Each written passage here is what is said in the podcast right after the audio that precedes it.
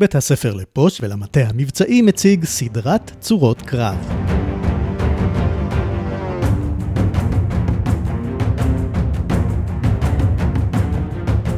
אני ליאור רשף, ובפרק החמישי נדבר על צורת הקרב מערב, עם סגן אלוף במילואים דותן רזילי. אהלן רזילי. אהלן, מה נשמע?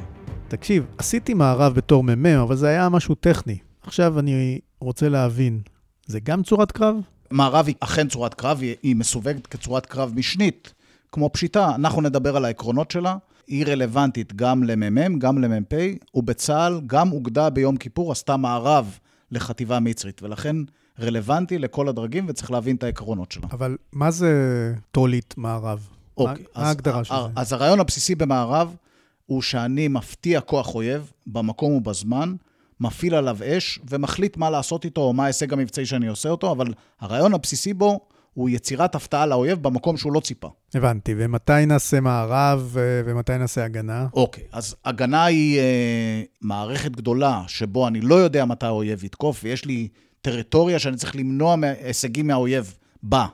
מערב נשתמש כשיש לנו מודיעין מדויק למול איום מדויק של האויב, שבו אני רוצה לעצור אותו. הוא גם רלוונטי לא רק למלחמה כוללת, הוא גם רלוונטי לבט"ש, הוא רלוונטי לבין המלחמות. הוא כלי שימושי בחיי היום-יום, אה, ממש בלילות אלה. מה זה, התקפה בתוך הגנה, במסגרת הגנה? זו שאלה טובה, לא נסווג את זה ככה, אבל המערב, בגלל שהוא הגנתי, המשמעות זה שהכוח מגיע לנקודה מסוימת, מחליט מה הוא רוצה לעשות לאויב, מחכה לו, עורך את הכוח שם בצורה חשאית ומפתיע אותו שם.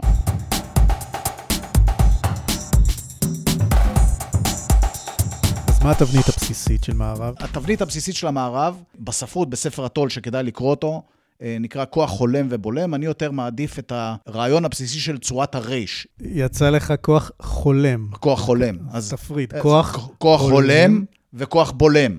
שהרעיון הוא הפוך, קודם הכוח בולם את הכוח שמתקדם, והכוח ההולם שנמצא באגפו, מפעיל עליו אש, בעצם מפתיע אותו באש מהאגף, מאגף לא צפוי, או גם בזמן הלא צפוי. מה זה, ציור של ריי? צריך לחשוב ריי כן, כזה? כן, צריך לחשוב ריי, שאני אוהב לסדר את האגודל והאצבע ולדעת להניח אותה על כל מקום. אותו ריי, האגודל זה הכוח הבולם, והאצבע היא הכוח ההולם. אבל האגודל תפוס באייפון. נכון, אז צריך להפריד.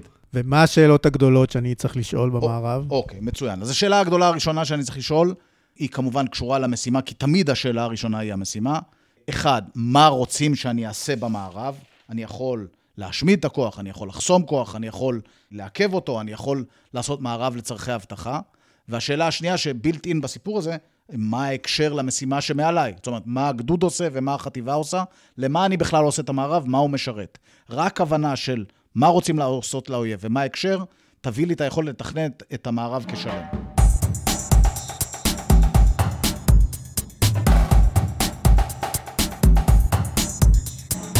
איזון במתחים. אוקיי. אה, בתוך המערב, אה, או בצורת קרב מערב, מתקיימת, מתקיים מתח בין שלושה גורמים מרכזיים. אחד, הצורך להפתיע את האויב, ולכן אני צריך לחשוב על איפה אני רוצה, לאן אני רוצה להגיע, איך אני מגיע לשם בצורה חשאית, איך אני יוצא משם או נסוג משם.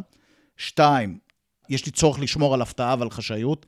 הסדק, הכמות האנשים שאני יודע והכמות אמצעים שאני יודע, היא תמיד מוגבלת. אין לי את היכולת להביא את כל מה שאני רוצה, והמתח שלישי הוא ההבטחה. בגלל שאני רוצה להפתיע את האויב, אני צריך לתכנן תוכנית שהאויב לא יפתיע אותי, לא יעשה מערב למערב, לא יאתר אותי לפני, ובעצם ימנע ממני לבצע את המשימה. ולכן, הערכת המצב הבסיסית היא המשולש בין היכולת להפתיע את האויב, החשאיות, הבטחה של הכוח שהולך לעשות את המערב. האיזון בין שלושתם אמור להביא רעיון מבצעי שאמור להביא את המערב לכדי ביצוע ולהצלחה בו.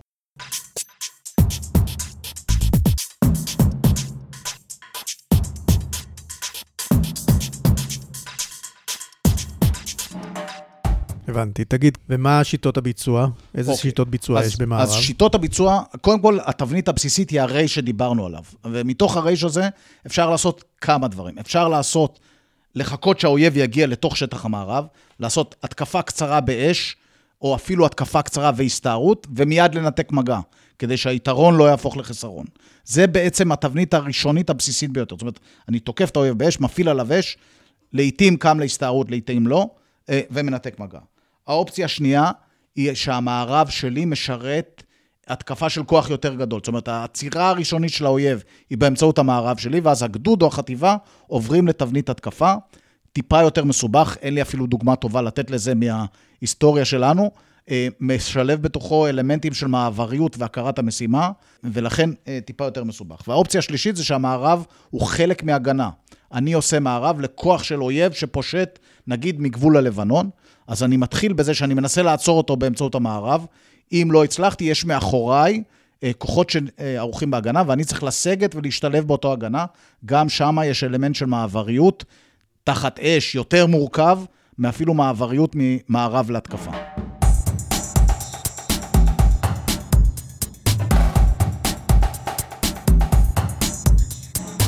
הבנתי. ומה העקרונות uh, שצריך לחשוב עליהם כשמגבשים רעיון מבצעי? אוקיי, okay, אז בגיבוש הרעיון המבצעי, עוד פעם, מחזיקים את, uh, את תבנית הרייש המפורסמת שכבר דיברנו עליה uh, ביד. הדבר הבסיסי, הרעיון הבסיסי שצריך לחשוב עליו, או הרעיון הראשון זה אויב, כי אני רוצה להפתיע את האויב. איפה הוא אמור להגיע, מה שגרת פעילותו, מה הסדק, מה הנתיבים שאנחנו מבינים או חושבים שהוא יגיע באמצעותם. האם יש לנו יכולת גם לעקוב אחריו לפני שהוא נכנס? דוגמה של אה, מערב טייגר ביום כיפור ברכס חזקה ברמת הגולן. המערב של פלוגת ט' מתחיל אה, בזה שיש ידיעה מודיעינית שחטיבה 43 עולה מפתחת קודנה צפונה אה, באמצעות ידיעת סיגינט שמצליחה לחלחל לקוחות. ומשם מאיר זמיר המ"פ מציב את המערב. זה נקודת ההתחלה, אז המודיעין. הדבר השני, איך אני רוצה להפתיע את האויב? האם זה בשיטת הפעולה? האם זה ביכולת שלי להפעיל אמל"ח שהוא עוד לא ראה, או להתרחק באמצעות האמל"ח הזה מאזור האיום, בעצם לעשות מערב בטווחים יותר רחוקים, באמצעות אש מנגד. והדבר האחרון, או אחד לפני האחרון, זה איך אני מגיע וחוזר, כי זה חלק מהיכולת שלי להפתיע. אם אני אתגלה בדרך אל, אה, לא עשיתי כלום. אם האויב יתקוף אותי בחזרה, כנראה שלא עמדתי במשימה. והשאלה האחרונה היא שאלת האבטחה. איך אני מייצר אבטחה אה, לכוח שהולך, כדי שהוא יהיה לו חופש פעולה לפעול בצורת בצורת המערב שהוא רוצה לעשות.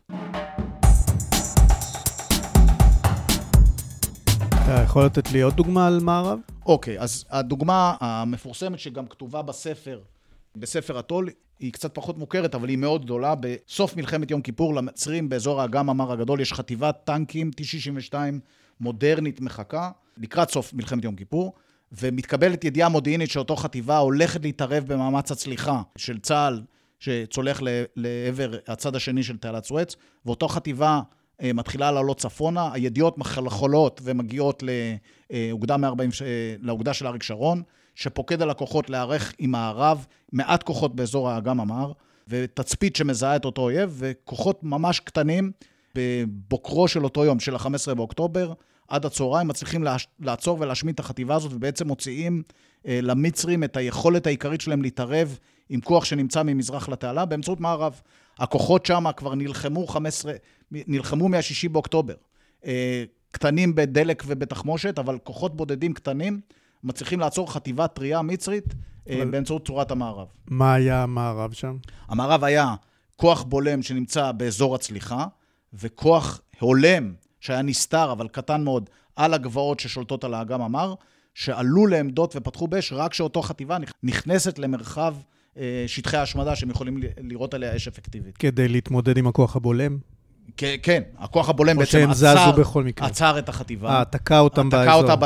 לא אפשר לה להתקדם, ואותו כוח הולם עולה, עולה מהגבעות ופותח באש, ובעצם משמיד, ממש משמיד את אותו חטיבה, מוציא אותה אה, מזירת המלחמה, היא לא חוזרת לתפקד אחר.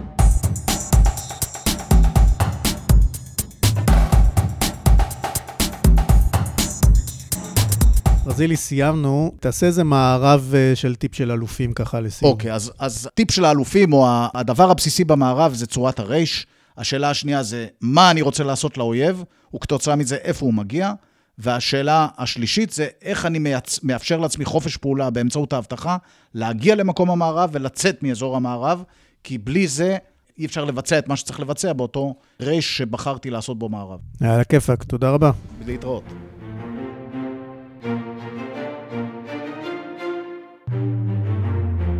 תודה לסגן אלוף במיל' דותן רזילי. תודה לאיילה ברנט, מפקדת גוף פיתוח הדרכה, ולשאר אנשי בית הספר, לפוש ולמטה המבצעי.